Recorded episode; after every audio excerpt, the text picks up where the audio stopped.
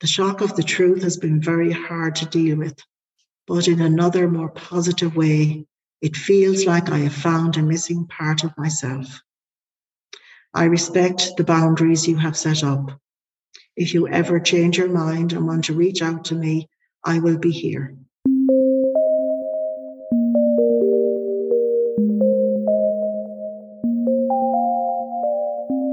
Hello, you are listening to NPE Stories.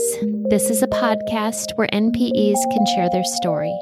I am your host, Lily, and I found out I was an NPE through an Ancestry DNA test that changed my life forever. NPE is a term that stands for Not Parent Expected or Non Paternal Event. This means that one or more of our parents are not who we believe them to be. NPE Stories is a podcast where NPEs can share their story of what their original family was like, how they found out they were an NPE, and what their journey has been like since the day they found out.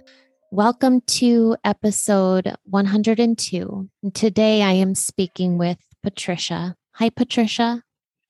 Hello, Lily. Good to hear you again. Indeed, it is, yes. You sent me your weather last week. It looked chilly, but you sent it to me in Celsius. I had to do some conversion. Where Oh yes. Where am I where are you located? Um, I'm located very near to the Midlands of Ireland. Okay, near Ireland. Got it. I Yes. Beautiful. Um, thank you for thank you for setting this up again. We've tried this before and so I appreciate you setting the time aside to do this again. Oh, thank you very much yourself. Yes, indeed. We've created a space for you today to share your story. So why don't you go ahead and start at the beginning and and we're going to listen to you today. Okay, thank you very much Lily for giving me this opportunity. Okay, um, I suppose really I will start at the beginning or how I see the beginning to have been. I'm going back to early to mid 1960 approximately. My mother and my birth certificate father met in Scotland. He was there with his father from Ireland, with, his family, beg your pardon, from Ireland, working in uh, potato picking, as people often did at the time. My mother was born in November 1942. She was 17 years old, and my birth certificate father was 23 years old at that time. When they met, she was Protestant and he was Catholic. In January 1961, they married in Scotland in a Catholic church, as my mother had now converted to Catholicism. She was then 18. She was three months pregnant with my eldest brother, R, who was born in Scotland in July 1961. Her father, who was an Englishman, was not happy with the marriage, or indeed with the situation, as firstly, she was pregnant Secondly, she was marrying an Irishman and he did not like Irish people. He said they were mammy's boys and lazy, as he had been in the Second World War with them. Thirdly, her marriage meant that she would have to leave her job in a factory that she had been working in since she was 15 years old. She was the eldest of 11 children, and she had been taken out of school to go to work to help provide for her younger siblings. So her father refused to attend the wedding. Unfortunately, they never spoke again. He totally disowned her and they never spoke again. Mm. When my brother was about six months old, they returned to Ireland to live. My mother claimed in later years that she did not realize that this was going to be a permanent situation and thought they were going to live thought they were going to go to Ireland for a funeral and would return later to Scotland shortly. But unfortunately, this was not what her new husband had in mind. She said that as soon as her husband, my birth certificate father, got his feet under the table again at his widowed mother's house, that that was it. He refused to go back to Scotland and wanted to remain at home in Ireland. Their second child, a girl, was born in early 1964. I was told that at this stage, birth certificate father was working in a factory during the day. He would then return home in the evening for dinner, and at 7 p.m. each night, he and my mother would leave for a night of drinking, smoking, and socializing. Our grandmother, birth certificate father's mother, was left with the children. Money was very scarce, and our grandmother was the one who fed, clothed, and provided for school for us. Any money the birth certificate earned, birth certificate father earned, went towards their drinking and their smoking lifestyle. When he ran out of his own wages, he took money from his elderly mother. Mm. At some point in those early years, birth certificate father lost his job as the factory he worked in closed down. I don't remember him working at all after that. He spent his days gambling and drinking, and our mother would join him in the evenings. In December 1965, another girl, Y, was born. In October 1967, another boy, J, was born. Another girl, E, was born in December 1968. Another boy, D, was born in October 1970.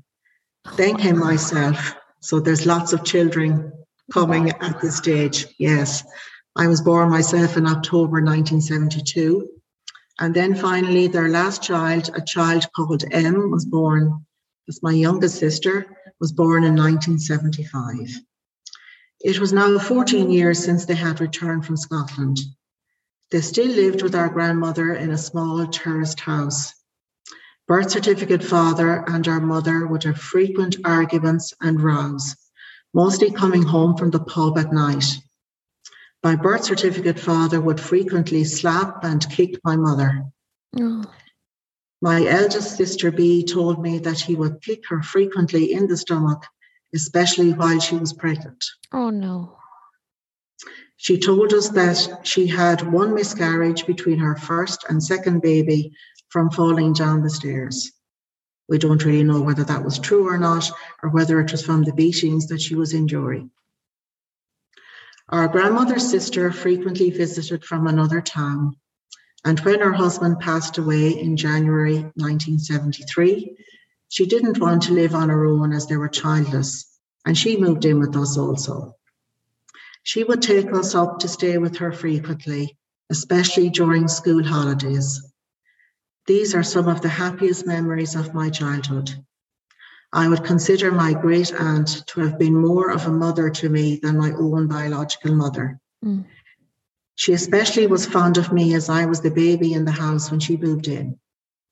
We were very close, and she remains one of the most important people in my life and a great influence on who I am today.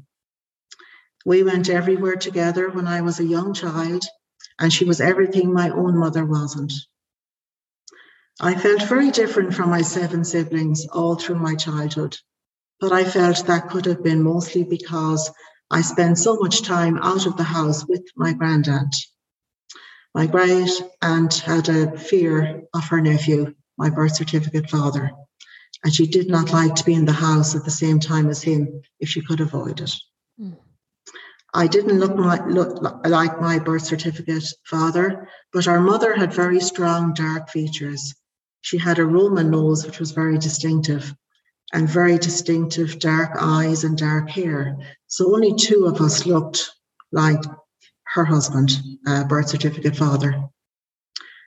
Our house was a small council home with three bedrooms. Now, with eight children and four adults, it was a tight fit. Mm. One bedroom was on the ground floor, and this was where our grandmother, her sister, and Y, my sister, and myself slept. Y and I became very close as sisters, though there, we are seven years apart in age. She also was a maternal figure to me and my other sisters, and I now understand that she had far too much responsibility thrust upon her at a very young age by our parents. Just up the stairs on the right was where my three brothers slept. The only other bedroom was where our parents slept, along with my three other sisters. Our parents would argue a lot coming home from the pubs and in the bedroom at night. I have been told by my eldest sister, who slept in the same room as them for years, that she was witness to many arguments and assaults that the rest of us were, frank, were thankfully away from but could clearly hear. Oh. A lot of these arguments were started by birth certificate father because our mother was a very striking woman who drew a lot of attention from men in the pubs. He would get very jealous and pick fights on the way home. He was a vile and brutal bully and would have thought nothing of raising his hand even to his elderly mother and aunt. I don't particularly remember any occasion where he hit any of us children, but I have heard that he beat one of my brothers as he was the rebellious one who would try to stand up to him and protect our mother. I was told by my sisters Y and B that he would mention a specific he would mention specific men's names and even told my sisters as children that they were not his daughters. My sisters grew up to believe it was some kind of cruel joke, as he could be very cruel with comments about appearance, etc., down through the years. This memory continued to haunt them to the present day, but they always explained it away as one of his inverted commas jokes. Mm. I do not remember a lot of this, thankfully, both because I was one of the youngest and because I slept downstairs. Another of my sisters has told me that our mother would frequently not come home at all with him some nights, and they would sometimes have to look for her in the morning. Our parents were always sleeping off the alcohol from the night before and were never there to bring us to school or to make us breakfast or lunch, as you might expect. Those responsibilities fell to our grandmother and great aunt and our sisters as they grew older.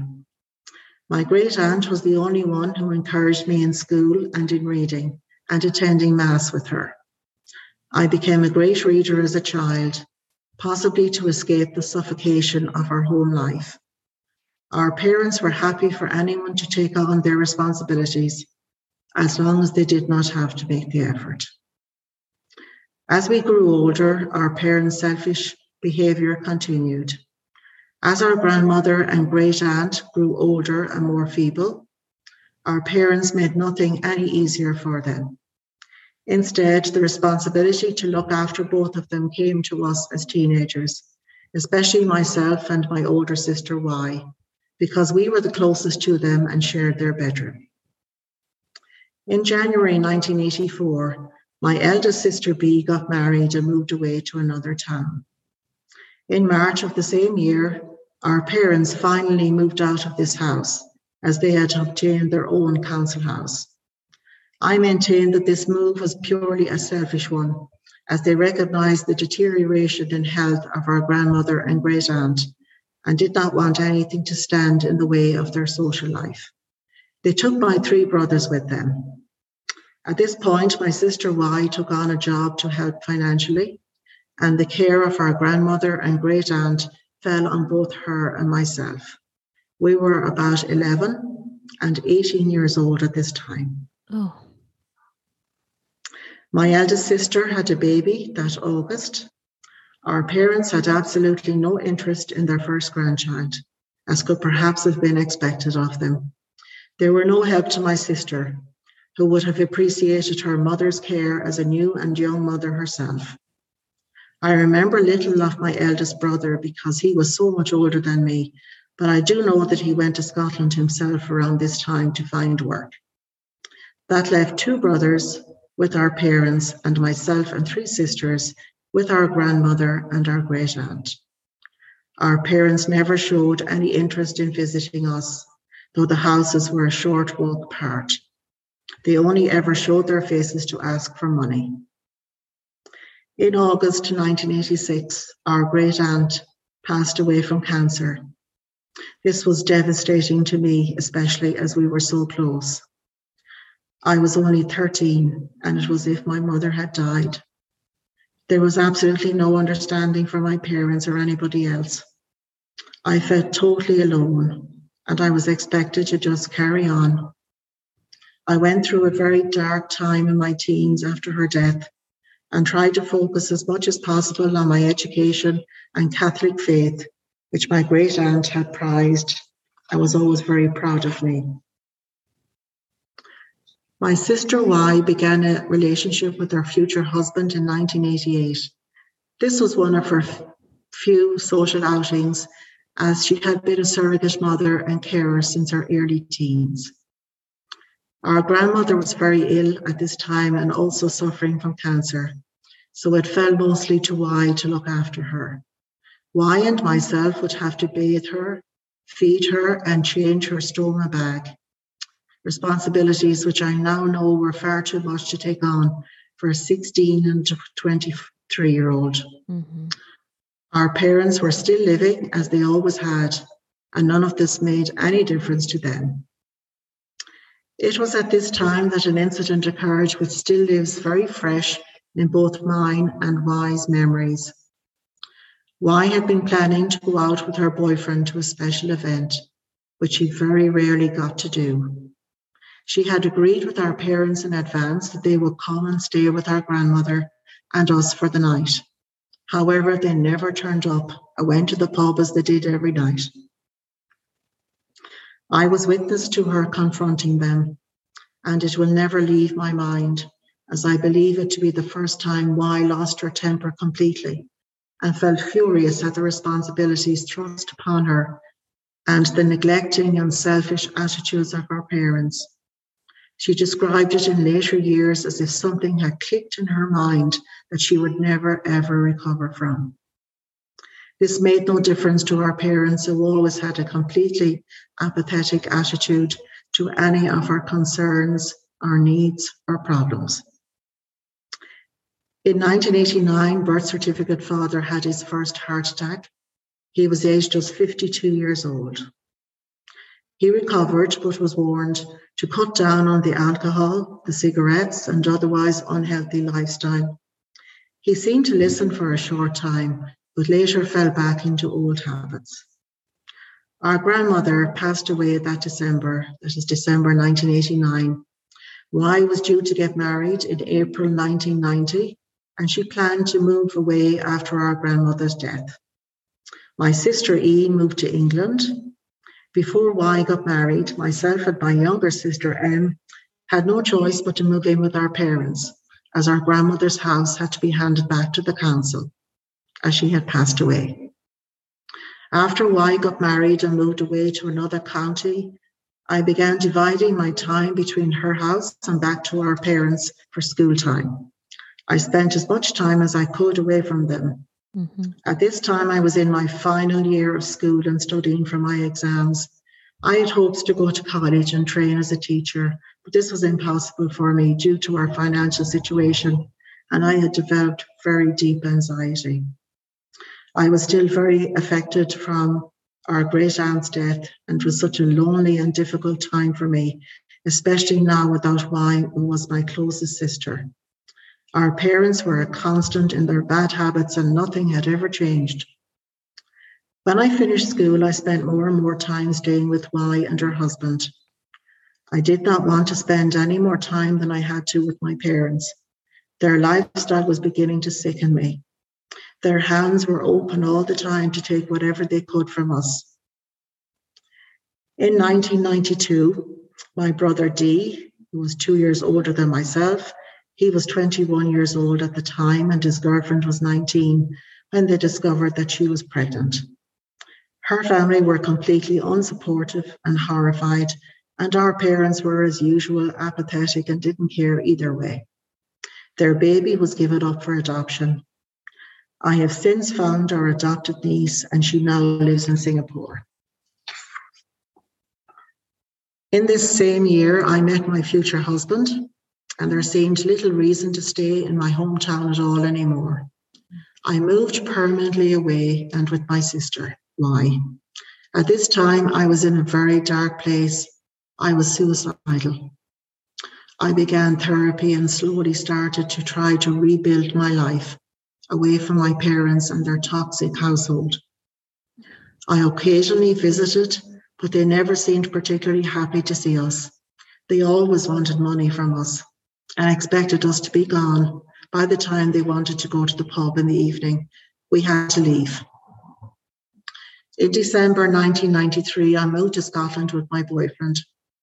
I had thought we would receive support from my mother's family there, but they were still very bitter and cold, even though my maternal grandfather was a long time dead at that stage. I was thankful to be able to meet my grandmother, however, and had a good job and was able to build a relationship with my eldest brother, who was still living there at the time. We moved back to Ireland in May 1995. My sister Y had her first baby in 1994. She remembers clearly that though she chose to give birth in a hospital very close to our parents, they came to visit only once and showed no interest in the baby. Instead, they asked for money for the canteen and left. My younger sister, M, had been in a bad relationship and had two children that my parents had absolutely no interest in. At this time, we were all trying to heal in our own way and building our families. In August 1996, tragedy was to hit our family. My brother Dee sadly drowned in an accident. He was 25 years of age. I think this must definitely have impacted our parents, but they didn't really show their grief. It was very difficult to read our mother, and she could have been feeling any emotion at all. She was a very detached and cold woman, and it was impossible to be able to understand her. If you went to hug her, she just froze and did not return the hug. I do not remember any maternal contact with her whatsoever or ever being in her lap, hugged or kissed. Hmm. I have begun to feel some understanding and sympathy for her as I have grown older.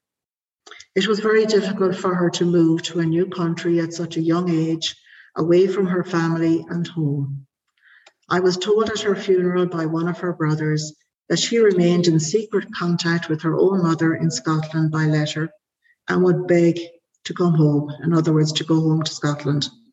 However, her mother was afraid of her domineering husband, and our mother had to remain in her situation. Along with the abuse from her new husband, our grandmother did not approve of her, that is, our birth certificate father's mother, and made life very difficult for her and thought she was unable to care for her own children or look after the house for her husband. I have come to understand that she was a very lonely and needy woman but I also know that she was not a good mother to us and she neglected her own children when she should have put us 1st mm-hmm. I married my husband in 1998. My parents were as expected at the wedding with their hands out looking for something. My husband's mother thought my birth certificate father was good fun and a great man. I often thought that she never knew the true monster he was, as he could be very charismatic, witty, and entertaining to strangers. Mm. In January 2002, when I was heavily pregnant with my first child, my daughter, my sister Y was involved in a serious car accident. She was very lucky to survive and she spent almost four months in hospital. Our parents were, as expected again, not exactly supportive or especially kind to her young children at the time. They probably visited her once or twice in that four month period that she spent in hospital. In February of the same year, I gave birth to my daughter. The very same day, my brother Jay took his own life. Oh. It was a very confusing mix of emotions. I was overcome with severe postnatal depression, grief, and confusion. I brought my daughter to meet my parents when she was six months old. They showed little interest. My birth certificate father asked me for a lift to the local pub on our departure, and I finally lost my temper and told him he could walk. They were my last words to him as he died from a second heart attack just two weeks later at the age of 65. Our mother seemed very lost after his death. As usual, we couldn't see any particular sadness or grief. But the life she had led with him was now over. She stopped going out socially, and I can only think she was probably relieved that he was gone. I think we all hoped as a family that maybe she might unlock herself a little bit at that stage and let us in. She was always, she had always said before this, if she was ever asked to look after her grandchildren or anything else that might inconvenience her, that her husband would not, would not allow her. That was her excuse. But we hoped in vain because she stayed exactly the same. In 2005, she began developing a series of chest infections and was diagnosed with emphysema or COPD. She had always been a smoker and had weak lungs from childhood TB. However, she still continued to smoke, even as she needed an oxygen machine after every cigarette. My sister B, my eldest sister, became her primary carer as she lived close by. Our mother continued to live in and out of hospital for the rest of her life. She moved out of the house she had shared with BCF, my birth certificate father, and into a smaller one without stairs, but spent very little time there as she passed away in February 2009, aged 66. I felt a strange sort of peace at her death. I was the only one of her children to stay with her from the time she left the hospital until the day she was buried.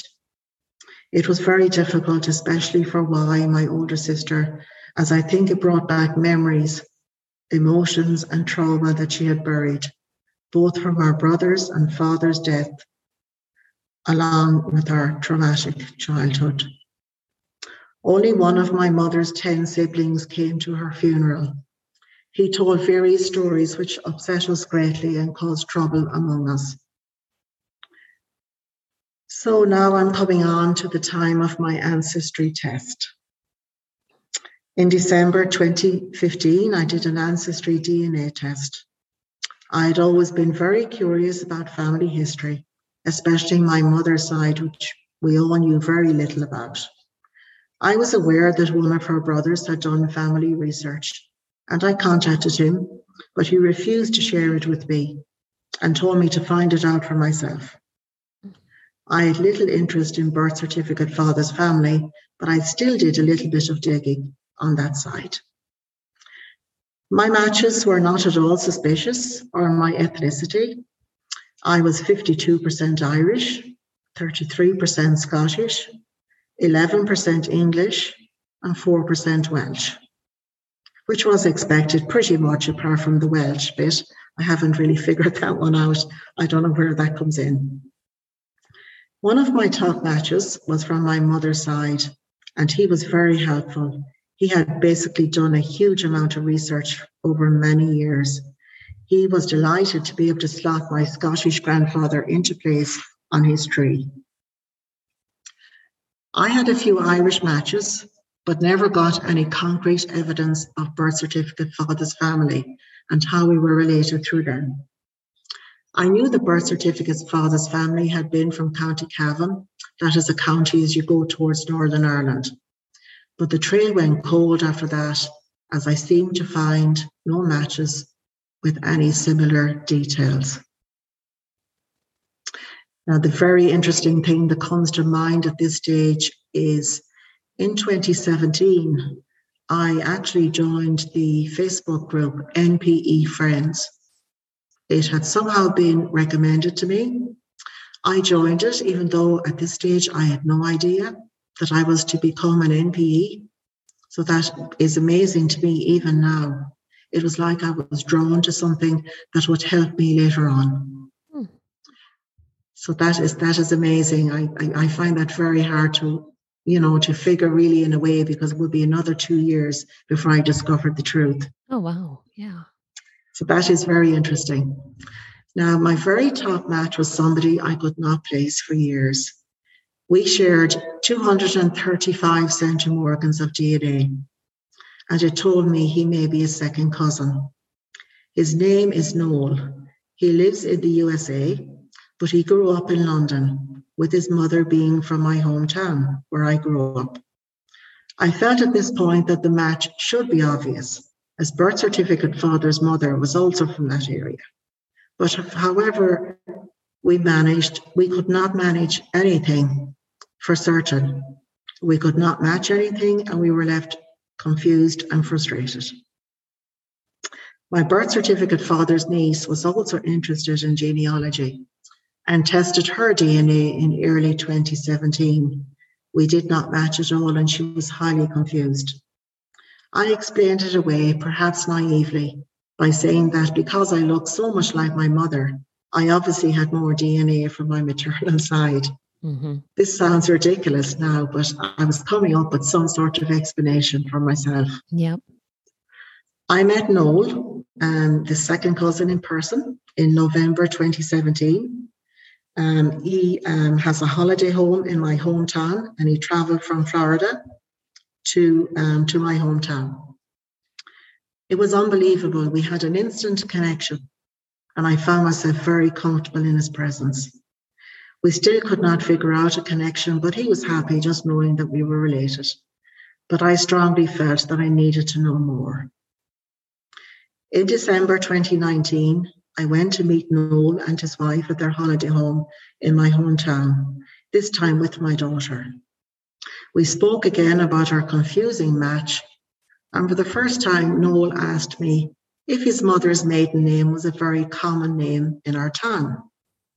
I said, not really, but I did remember a friend of my parents named Tommy G, which was his mother's surname. It somehow, I'm just looking back at it, and it, this name suddenly came from the back of my head, right out through my mouth, with no filter in the middle, which was interesting. Tommy G used to drink with my parents, and I remember his name was frequently mentioned in our house growing up but never in a positive way. My daughter noticed a very quick glance between Noel and his wife that I didn't see because I was still talking. We said our goodbyes and said we would be in touch. On the 6th of January 2020, I received an email from Noel. It was very brief and to the point. He told me that he had been making inquiries about the man I mentioned to him and one of his friends confirmed that Noel was related to Tommy G. He ended his email with the words, I think you know the rest yourself. I could not believe what I was reading and what I was thinking. And I remembered Y, speaking about what was said to her as a child by birth certificate father about her true father. This name had been said to her. And BCF my birth certificate father had said it to her that, that this Tommy G was her father. But from my knowledge, it was never said to be, or I certainly don't remember hearing it. I felt no sadness in discovering that birth certificate father was not my biological father, but I was in immense shock and I cried for days. I knew instantly that if I was the daughter of Tommy G, then Y also was because we are so alike. Hmm. Tommy G died in the 1980s after taking his own life, sadly. I was 11 years old and I have no memories of him. My older siblings have some memories of him, but won't speak of them. I decided that the only way to ultimately prove that I had a different father was by having my younger sister, who closely resembled birth certificate father, to have her DNA tested. She was unaware of why I paid for her DNA test and thought I was just expanding on my family research. Her results came back on the 8th of March 2020. I count this as the day that I found out, out my own truth. I managed her account, and when I saw the results, I had very mixed feelings because it only really confirmed what I already knew. We matched as close family or half sisters. I debated how to tell my siblings and whether I should do it at all. I told Y, as she was at the time my closest sister. We had been close over the years. We told each other almost everything, and I thought she might be understanding. However, she was not at all supportive and strongly encouraged me to keep it all a secret. I suggested to her that she might consider testing, but she reacted badly and said she knew who her father was, and I was the only one in the family who could have a different father. Mm. She forcefully implied that I must have been the product of rape. I think that the mention of rape horrified me so much that I was determined to prove that I was not the only one within the family with a different biological father. Mm-hmm. I found myself doing something that I never thought I would do, and that is trying to remember old pub friends of my parents at the time who would be still alive and who would also have known Tommy G. One of them, who we will call Mary, was quite helpful and proceeded to go down through the list of the eight children and give her a view on who she thought was the father of each. Mary told me that it was an open secret that my mother was involved with Tommy G and was seen frequently in his car and at his house. He was at this time separated from his wife and 20 years older than my mother. Mary praised him as a decent man with a witty personality who was kind and good to my mother. She also mentioned that she thought he may have fathered my late brother D and my sister Y. Mm. Mary gave me the name of Bert father's ex wife's sister, who is still living in the town I grew up in. I was reluctant to contact her as a stranger, but I realized I knew someone who lives close by her and knew, knows her reasonably well. This person contacted her for me so this would be my birth father's wife's sister and explained my situation. Unfortunately, the sister was hostile and unwilling to help. I could not believe the amount of bitterness that she felt towards my birth father after all those years. This was in 2020, and my birth father had died in 1983. Mm. She implied that he had many illegitimate children with various women and seemed most interested in wanting to know who my mother was. The sister said that she had been in contact with her niece, that is my half sister, and that V, who is my half sister, was not interested in any kind of relationship. Personally, I believe this was a lie, and she did not make any attempt to contact V at all.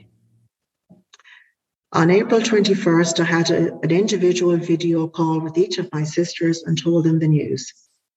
They reacted so much better than Y had done. And the biggest surprise for me was the reaction of my sister E in the UK.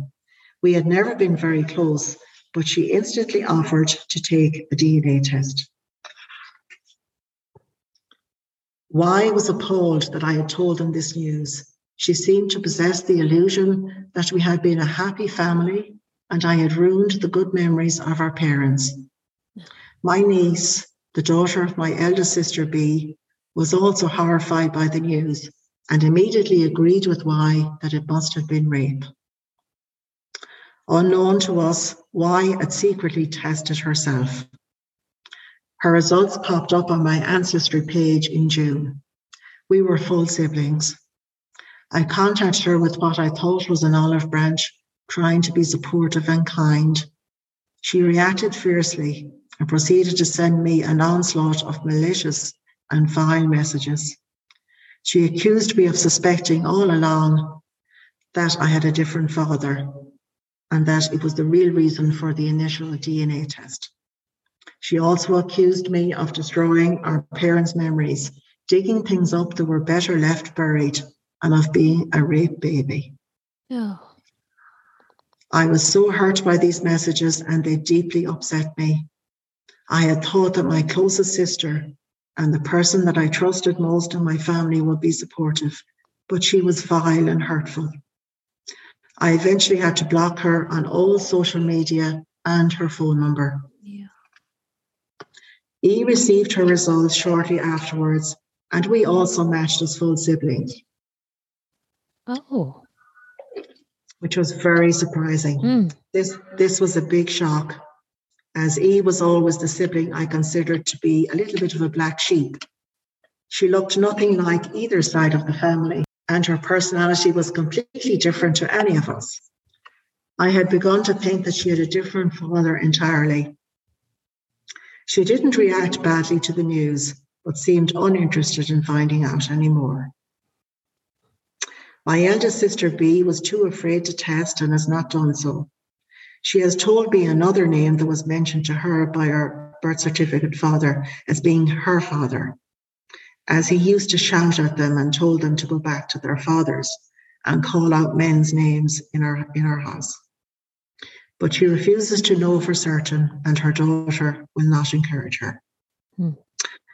I personally believe that my brother D was also a full sibling to me, as we were very alike, and my son reminds me of him more and more as he gets older. Mm. I have no idea about my brother Jay, and or looks just like birth certificate father.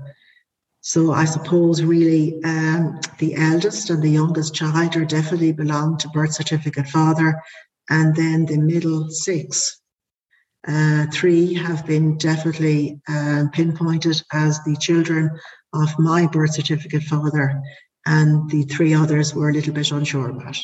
Hmm. I then became determined to find out more about my biological father, and I could not understand Y's resistance or E's reluctance, these are my full siblings, to know anything about our half siblings. It was very difficult to find out information about his life. He was a public figure involved in politics, but very few people knew about his private life. Some people did not even know that he had been married but inquiries led me to discover his wife had left him and gone to England with their children long before he became involved with my mother. Through assistance from Facebook groups, I found an address for one of my siblings. I also found this address through doing some research on my birth father's uh, wife. Uh, she passed away in the UK in 2009 I sent away for her death certificate, and the person to register her death was her daughter V. So there was a there was an actual um, address on the death certificate at the time in 2009. but I wasn't too sure if that was still um, an address for her because because I felt she could have moved. So I enlisted the help of some Facebook groups, and they assured me, or they were able to find out from the um, from the electoral roll um, that um, she was still living at that particular address. So I decided the best thing to do was to write to her, and I received a reply. She was unsurprised to hear that she had a half sister, was ultimately uninterested in maintaining contact or in meeting. Now, I have a little bit of the letter here that I can just read briefly, if that's okay. Of course that that that I sent to her, and I'll just I'll just read if that's okay. Yes, go. Now, this letter was dated the 6th of July 2020. This is myself. And I just said, Dear V, my name is Patricia, and this is not a letter I ever imagined I'd be writing to anyone. I am your half sister, and your father, Tommy G, is my biological father. I then just have in brackets here, I wrote about my ancestry journey, which I have already included in the podcast. It is not my intention to bring trouble to your doorstep. You and I are strangers to each other, but I am open to getting acquainted and exchanging information. I would like to know any important medical history for myself and my children. I think it is human nature to be curious about who and where we come from Half of my identity is a mystery to me now. Half of my DNA comes from another family. I would like, if possible, to see some photos of your family to see if I share any resemblance. I understand you may need time to process this news. I will respect that.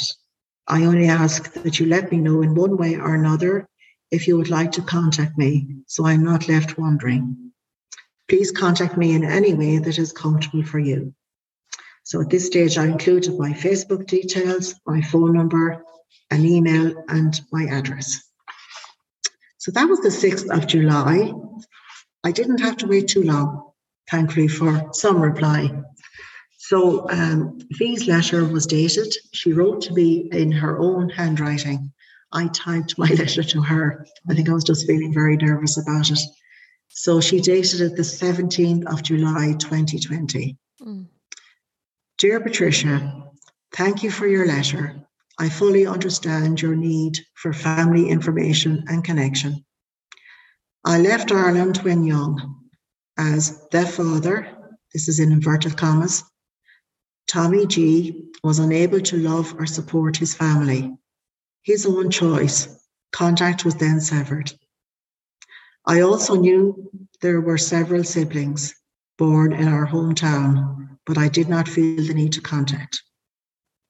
The only medical info I know is that we all die with heart related problems, but don't know his side. So I'm thinking she's speaking about her mother there. Mm. His brothers also disowned us. That would be birth father's brothers. We do resemble each other, and it's clear that we are, inverted commas, blood family. That line was just is just struck out to me. Mm. Uh, Noel and his mother uh, Noel is the person I matched with on Ancestry, possibly related, but I cannot remember any connection. My life was not a happy one due to my mother marrying Tommy G.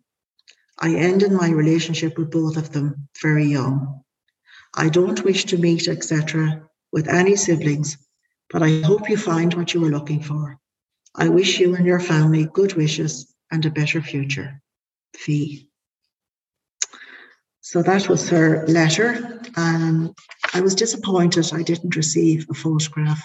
That was one thing that I was, I suppose, you know, listening to other people on their podcasts, you know, to see photographs or to see somebody that you look like or, you know, to see something like that, you just feel that that's very important. Yes. But unfortunately, she didn't, um, she didn't put any photograph or she didn't do anything like that. She acknowledged that we are alike, but that that was it. So I decided that um, I would reply to her and thank her for her letter. I felt it was, you know, the best thing to do. So I dated my own letter the 17th of August 2020. And I put on it, Dear V, I want to thank you for your sincere and honest reply. I really appreciate your help and effort at this unexpected communication. I too have had a difficult life mixed with a lot of tragedy. I left my hometown at 18, broken and alone, determined to build a better life for myself with the aid of therapy and other supports. I have to say, the line in your letter about resemblance brought a tear to my eye I would so appreciate even one photo of you or maybe one of your siblings. If you could send it to me, please, so I can see the resemblance too. I am enclosing one of myself. I grew up always knowing I was different to my siblings. The shock of the truth has been very hard to deal with, but in another, more positive way, it feels like I have found a missing part of myself. I respect the boundaries you have set up.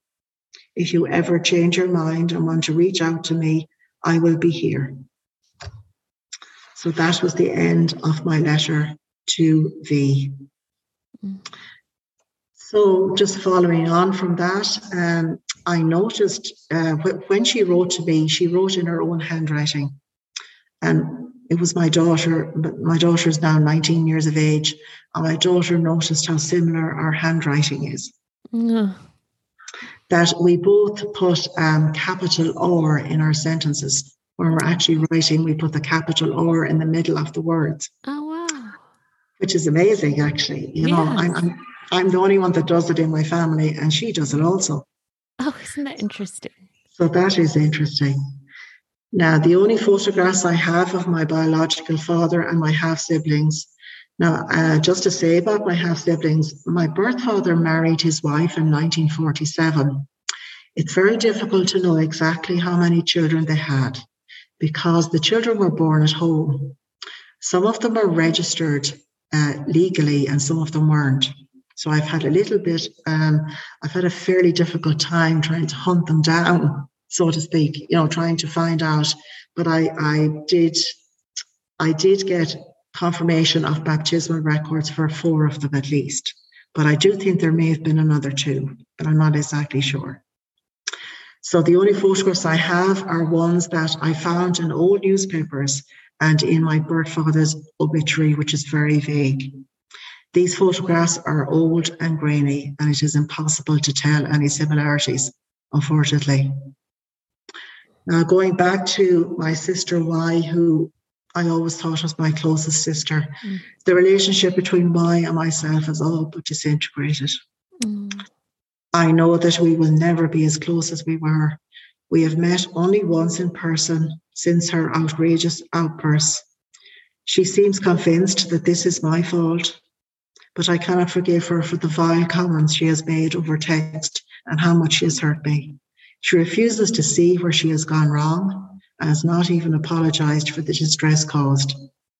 I can't just pretend that none of this has happened, which is what she seems to want to do. I think pretending we had a good and happy childhood with loving parents is and was her coping mechanism. Mm.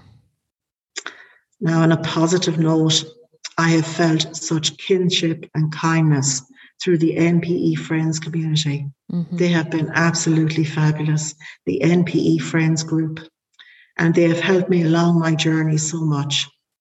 I also happened to meet a friend in the NPE circle, and though we are far apart and have not met in person, she has been a rock and a huge help to me.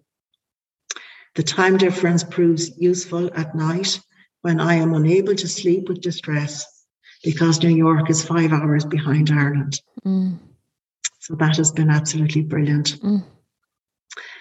So I've been trying to track down other half siblings, but I think I might, may have mentioned it's proving almost impossible. I feel that this family really do not want to be found. I know that two of them have died. One of them died, uh, was a little girl who was born in 1949, and she died at six weeks old. Another one, a brother, a half brother, died at 36 years old. I managed to get his death certificate. He died in London um, from suicide, unfortunately, in 1991. So there was tragedy in that family as well as my own. Wow. And I managed to get a copy of his inquest details. So I have that. So that that is good to have. Um, in another, well, in, in a more positive sense, I have since connected with a lot of cousins in the USA, which further have proven my definite link to my biological paternal family. They have been so welcoming, and they're all talking about coming to Ireland and meeting, etc. Um, I've researched my birth father's biological family and his parents' hometown, which is not the one. His parents grew up in a different town to the one that he grew up in.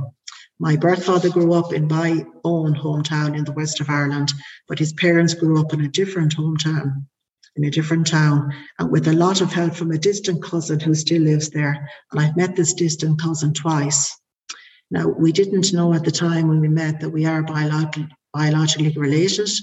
Um, he has the same surname as my birth father, but um, I was just making some inquiries and I was put in contact with him, and he has just been fabulous. We have met a few times. He's been really, really good. Mm. So I suppose at this stage, my intentions for the future are hopefully making contact with my sister V in the UK again. Uh, my family and I hope to um, go to the UK next year, and we will be staying very close actually to where she lives. And I hope to contact her again and just hope maybe that she may have changed her mind, even if she was to speak to me for a few minutes mm-hmm. or to provide um, a photograph or something like that. Just something that would be, you know, something that would be nice. I'm hopeful that her feelings will have changed. And I've also recently discovered about the existence of another half sister, which was a total surprise to me. I didn't know this particular half sister existed until I received the baptismal records from the church in my hometown. Um, I suppose it's fair to say that baptismal records seem to be a lot more reliable than the legal record, or the, what we call the civil record mm-hmm. here in Ireland. And I, I got four baptismal certificates from the church just there recently. Mm-hmm. Now, I, I was just joking to my daughter the other day, I had to pester the church a lot to get these. Mm. But I was determined to find these. So somebody somebody felt sorry for me and just decided to, to look in the register mm. and see if they could find. So they sent me four baptismal certificates. So I have those. So uh, with that, um, I'm going to slowly try and research the younger sister. This is now this sister is just um, 10 years older than me. She would be younger than the, the sister that I contacted. So I'm hoping that I might be able to get some contact details for her and hopefully she would be, you know, hopefully she would be happy to actually keep in contact. Maybe, um, you know, just just we may have some some little bit of connection. I would certainly be happy with that. I think. Have you done your DNA only with Ancestry, or have you tried any of the other like 23andMe sites, any of the other uh, DNA sites? No, just with Ancestry, but I did um, upload to GEDmatch. Okay. I've uploaded to mm-hmm. GEDmatch. Um, I don't understand GEDmatch very well, I have to say. Um, I don't have much um, other success. Um, I check Ancestry quite regularly, in fact, daily, to see if I can find any closer relative mm-hmm. that I could maybe, you know, that would be great. But no, in the last while, really, I, I haven't had any close matches. Most of my matches are four to six cousin, that kind of level. Oh, you know. know. Yeah, yes. so it's a, yeah, it's a little bit disappointing in that way. But in saying that, when I get my matches, uh, you know, the majority of them really are related to my birth father. They're not related to my mother so much. I don't really have an awful lot related to her. And I, I would have thought maybe that it could be the other way around you know that I would have yeah. more maybe linked to her because she she's she was British and Scottish and that you know but uh, no more of them. It sounds like um, an awful lot of my birth father's family and family members went to the USA all those oh, years ago. Okay. And I'm start I'm starting to match with them and you know starting to realize. So you know um, I there's a couple of people at work that I've confided in and told them about this. And I suppose their first question has been, well, how, how do you know for certain that Tommy G is your father? Because he hasn't done a DNA test. But it, all the DNA that I've matched up with links to him. Yeah. And I, I, I do know that he was a friend of my parents. And um, I do know that he was a figure in in their lives, you know, pretty much. Yeah. Yes. So I am I am quite certain that it, it has to be him. Yes. Yes, and you don't need the your parent to actually do the DNA test. It's no, as long as someone on that side of the family you're you're linking up with, then you're connected to that family. And Exactly, exactly. Because of course the fact that Noel was my top batch, and I, I couldn't believe actually just just just looking back 2017 when I first met Noel, the connection was unbelievable that we had. We just seemed to click you know, it was like as if we were, well, we were kind of like long lost relatives or something like that, you know, but the connection was just unbelievable. Mm-hmm. I felt so comfortable in his presence. I felt as if I'd found something in, in myself that I had had been lacking maybe all down through the years, mm-hmm. you know, mm-hmm. because I, I always felt different. And unfortunately, my, my, my siblings were, you know, they, they were very quick um, down through the years, and even as I grew older, to always pointed out to me that I was different. They always did. You know, they called me odd, they called me peculiar, they would have called me all sorts of different unkind names, I have to say, because I was different and I wasn't interested in the things that they wanted to do. And, um, you know, they, they, they would have always called me different and always called me strange and that type of thing, you know. So um, that will be the positive side to this. Um, I know now why I'm different mm-hmm. because I have DNA from another side that I was unaware of. Um, the sad thing is that, of course, I will never meet my birth father. Um, if, if, he were alive now, he would be 100 years old in March next year. Mm. So that is some age. He was um, he was 50 years of age when I was born. So basically, at this stage, what I feel is that uh, four of my mother's eight children um, were fathered by Tommy G. Wow. Four out of her total of eight. Three definite. Um, the other one is deceased, but his daughter was adopted. Maybe someday she might do a DNA test. That is something I can't ask her to do because I would be afraid that she might think that we don't think she is who she is, if that makes sense. Mm-hmm. And I, I certainly wouldn't like to make her uncomfortable by asking her to do a DNA test, you know. But I have found her. I, I undertook that search for his daughter, and she lives in Singapore and she's due to get married next year. Mm. So that that is very good news. And I'm I'm it's amazing you have all these full siblings and I including your sister Y you spoke of and I'm sorry she's living in such denial and in such a state her accusations are so yes. terrible and hurtful and you are you are not alone in having a sister or a, a sibling I should say who needs to live in this denial and act as if you are the problem upon finding out this DNA shock and I'm really sorry that is thank you. It's very hurtful. She's um it is. It is yes. Yes you, i i you know. Your parents abuse and neglect listening to you talk about your childhood um it was it was it was heartbreaking. It's despicable. And yes. um, to act as if they you had a this wonderful beautiful childhood. I think you said it correctly. It's probably her way of coping in her brain with right. with what you've what you have all been through. That's right. Yes, indeed. Oh. Yes, it just yes, so certainly sorry. is. It seems to be her way now. She does contact me every so often, but I I just find it very difficult. You know, I would answer her questions. She she asks, and uh, you know, she she might she may ask the odd question about her birth father. My sister E in the UK as well. She does ask me maybe an odd question here and there about her birth father, but neither of them are showing any any interest as such. Mm-hmm. They're not mm-hmm. really interested, you yep. know. So they they they just don't seem to want to know. It's it's um, and they, the, the the sad thing about it is um I I feel more disconnected from them than ever. Yeah. You know, that's the that's the that's the real sad part of it. I have no real desire to go home to my hometown now. The only thing is, I have to say, hopefully, Noel, um, COVID permitted, may be able to come from Florida to Ireland in um, December of this year. And I tell you, I will be down as soon as I can get into my car Mm-hmm. You know, I, that, that is the difference in my connection there. Yeah. You know, I'm just so looking forward because Noel is elderly and I, I, I, don't know how much longer he will be able to make the trip. It's, it's quite a trip from Florida to Ireland. Wow. And I don't know how much longer he'll be, but he's been absolutely fabulous. We've spoken on video call through the lockdown and you know, he's he, he felt felt an awful lot of sadness for me, I suppose, as well in one way. But in another way, you know, I think he was glad to help me, you know, to put things together.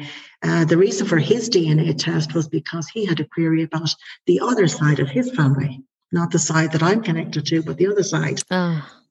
And he has found his answer as well, but sadly, his answer wasn't the answer he was looking for. Oh. But that was the reason for his DNA test. Yeah. Now, you know, um, in saying that his he has two brothers, they don't really have any interest in making any relationships. So I have um, I have said to my daughter and to my husband and to my son that when Noel passes away, um, you know, I feel that I probably will lose a certain amount of connection to the biological side unless I actually find someone else. Yeah that I that that I can connect with. You know, that would be the that would be the the hard thing because Noel is there at the moment, but um, he is almost eighty years old now. Yes. So his his memory as well wouldn't be as good as it would have been, I suppose, a few years ago. You know, and he also didn't know my birth father because uh, my birth father was older, was quite a lot older than Noel. He said he does remember once meeting him, when he was a very small child, when his mother brought him from England to Ireland for, for the summer or for on summer holidays. And he does remember just meeting him briefly. And he said to me he was a very tall, imposing man. You know, mm. really, really, really, really tall man. Um, there are varying views about my birth father in um, our hometown. Some seem to have disliked him greatly, and some seem to have liked him greatly. So there seems to be just two, depending on who you speak to. Yeah. You know, that seems to be the way it is. But um, primarily, my first contact, Mary, who I mentioned just earlier there in my story, I think she was the best one. She was the most honest one with me because she she knew him. And she knew my parents. And once she started talking, I'm telling you, she was talking for a full hour and she was just nonstop. I was just trying to take notes and, you know, she was nonstop there trying, you know, and um, she, she knew him the best, I think. And she, you know, what always strikes me is, you know, she, she said to me, oh, she says, I'm not surprised that he's your father. She says, you have his brains. something very because now the reason she said that was um, I suppose I was always considered to be the most intelligent in our house you know, mm-hmm. and it was kind of well known that I that I was good at school and that type of thing. But I, I always remember that it, it actually made me smile. You have his brains, and I says, okay, okay. you know, but um, but she does assure me, or she did assure me that he was very good to my mother, and I, I I'm happy to hear that. Yes. I'm happy to hear that, even though my mother, through my sisters, I'm afraid they were very, very, um, what I say, they were very critical of her and what she did. She had an extramarital affair that seems to have gone on for a long period of time. And um, they're quite unforgiving of her, really. Um, I, I never felt, um, I, I never felt about her like that. I always tried to see um, why. She was in a very, very difficult situation. She met somebody who was kind and good to her, you know, and I feel that's why she found herself in the situation she was in. And I feel it, it must have been terrifying for her when she was pregnant with us mm. because she must have been, you know, so afraid that one of us was going to look like him. And from what I can see, there's none of us that looks directly like him. So she, she was lucky. She was lucky that way because I have no doubt in my mind that if my birth certificate father seen the face of my birth father in his children, I feel she would have been beaten. Oh. Very harshly. Oh, I have no doubt. I have no doubt.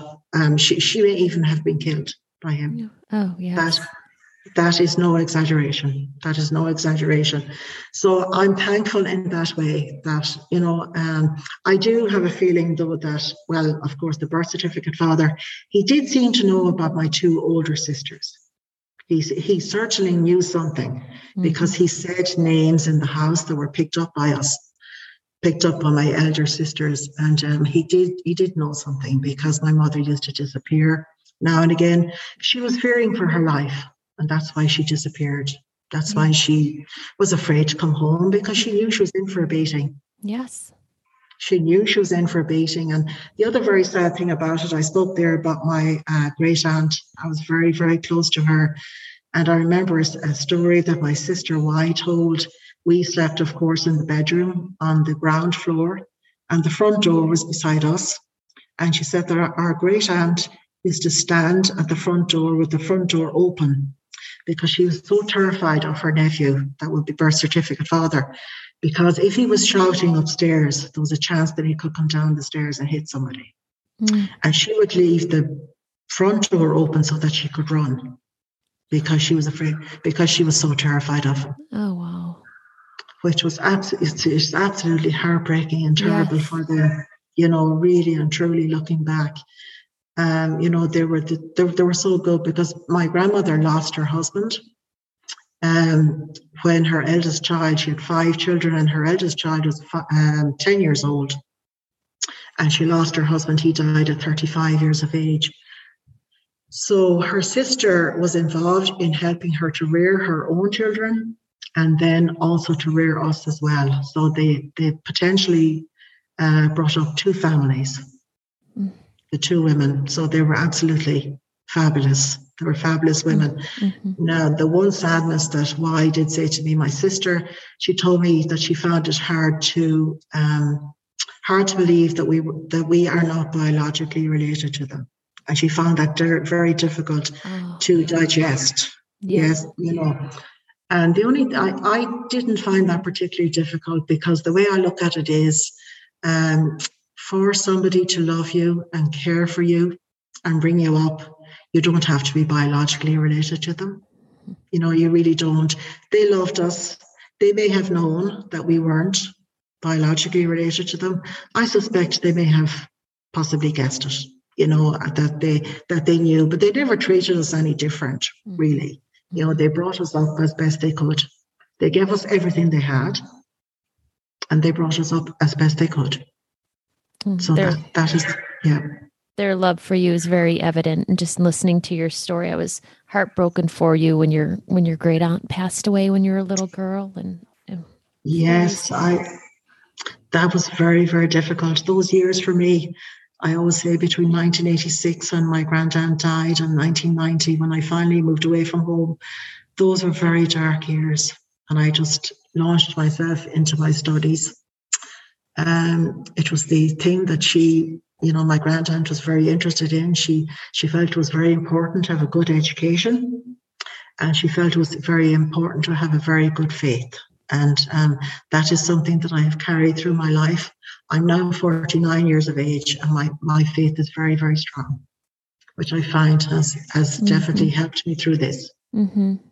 And Patricia, I know you mentioned that um, the NPE online Facebook groups and support groups, and you've made some NPE online friends have saved you at nights.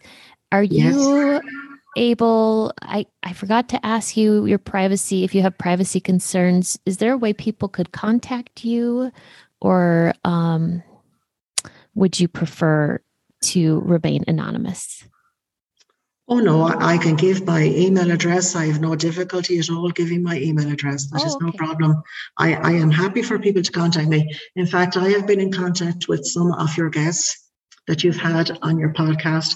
There are some of them that I, I, I listen to the podcast, to your podcast, uh, going to work and coming home from work. And uh, there are some of them have, have really kind of uh, connected with me. Good. And I've, I've seen connections with myself and I've contacted them and they've been brilliant. They've Good. been absolutely brilliant. So in that way, certainly I would be very happy for anyone to contact me. There's no problem with that. Thank you. Do you remember your email address? Could you say that for me? Yes, indeed. I have it here in front of me. Yes, indeed. It's um, PBC NPE at gmail.com. PBCNPE at gmail.com. Okay. That's it.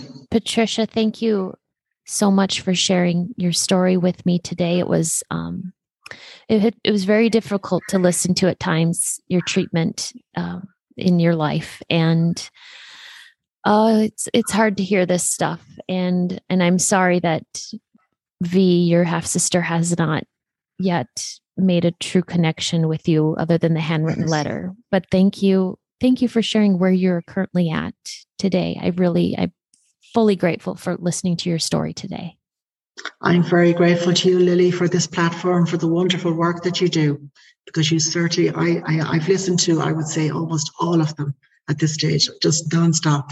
And even my daughter has started listening to them as well. And she says they're absolutely just so nice to listen to, mm-hmm. you know. So, so certainly, thank you very much for giving mm-hmm. me this mm-hmm. opportunity. These stories are here for us to identify with if you are an NPE and would like to share your story, email npestories at gmail.com. You do not have to give any identifying information. If you are an NPE and would like to share your story, I'd like to hear from you. Subscribe to this podcast to hear more. Come heal with us.